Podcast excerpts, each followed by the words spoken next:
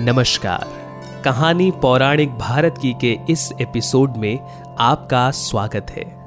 मेरा नाम है अखिल और अपने इस चैनल के ज़रिए मेरी कोशिश है कि आप तक, आपके परिवार तक और खास तौर पर आपके बच्चों को पौराणिक भारत से जुड़ी कहानियों के बारे में पता चले।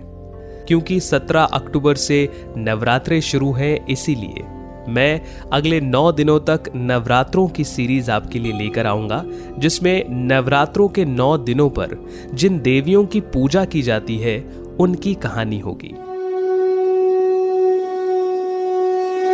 और आज हम बात करेंगे माँ के चौथे स्वरूप, माँ कुष्मांडा देवी के बारे में। दरअसल, एक पौराणिक कथा के अनुसार जब सृष्टि नहीं थी चारों तरफ़ अंधकार ही अंधकार था, तब इस देवी ने अपने इशित हास्य से ब्रह्मांड की रचना की थी। इसीलिए इसे सृष्टि की आदि स्वरूपा या आदि शक्ति कहा गया है। इस देवी का वास सूर्य मंडल के भीतर लोक में है। सूर्य लोक में रहने की शक्ति और क्षमता केवल इन्हीं में है। इसीलिए इनके शरीर की कांति और प्रभा सूर्य की भांति ही तेज है।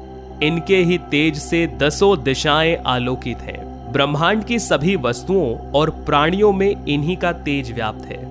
अचंचल और पवित्र मन से नवरात्रि के चौथे दिन इस देवी की पूजा और आराधना करनी चाहिए। इससे भक्तों के रोगों और शोकों का नाश होता है तथा उसे आयु, यश, बल और आरोग्य प्राप्त होता है।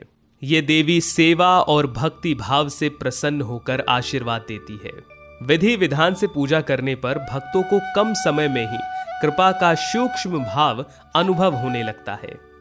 ये देवी आधियों व्याधियों से मुक्त करती है और अपने भक्तों को सुख, संपत्ति और उन्नति प्रदान करती है।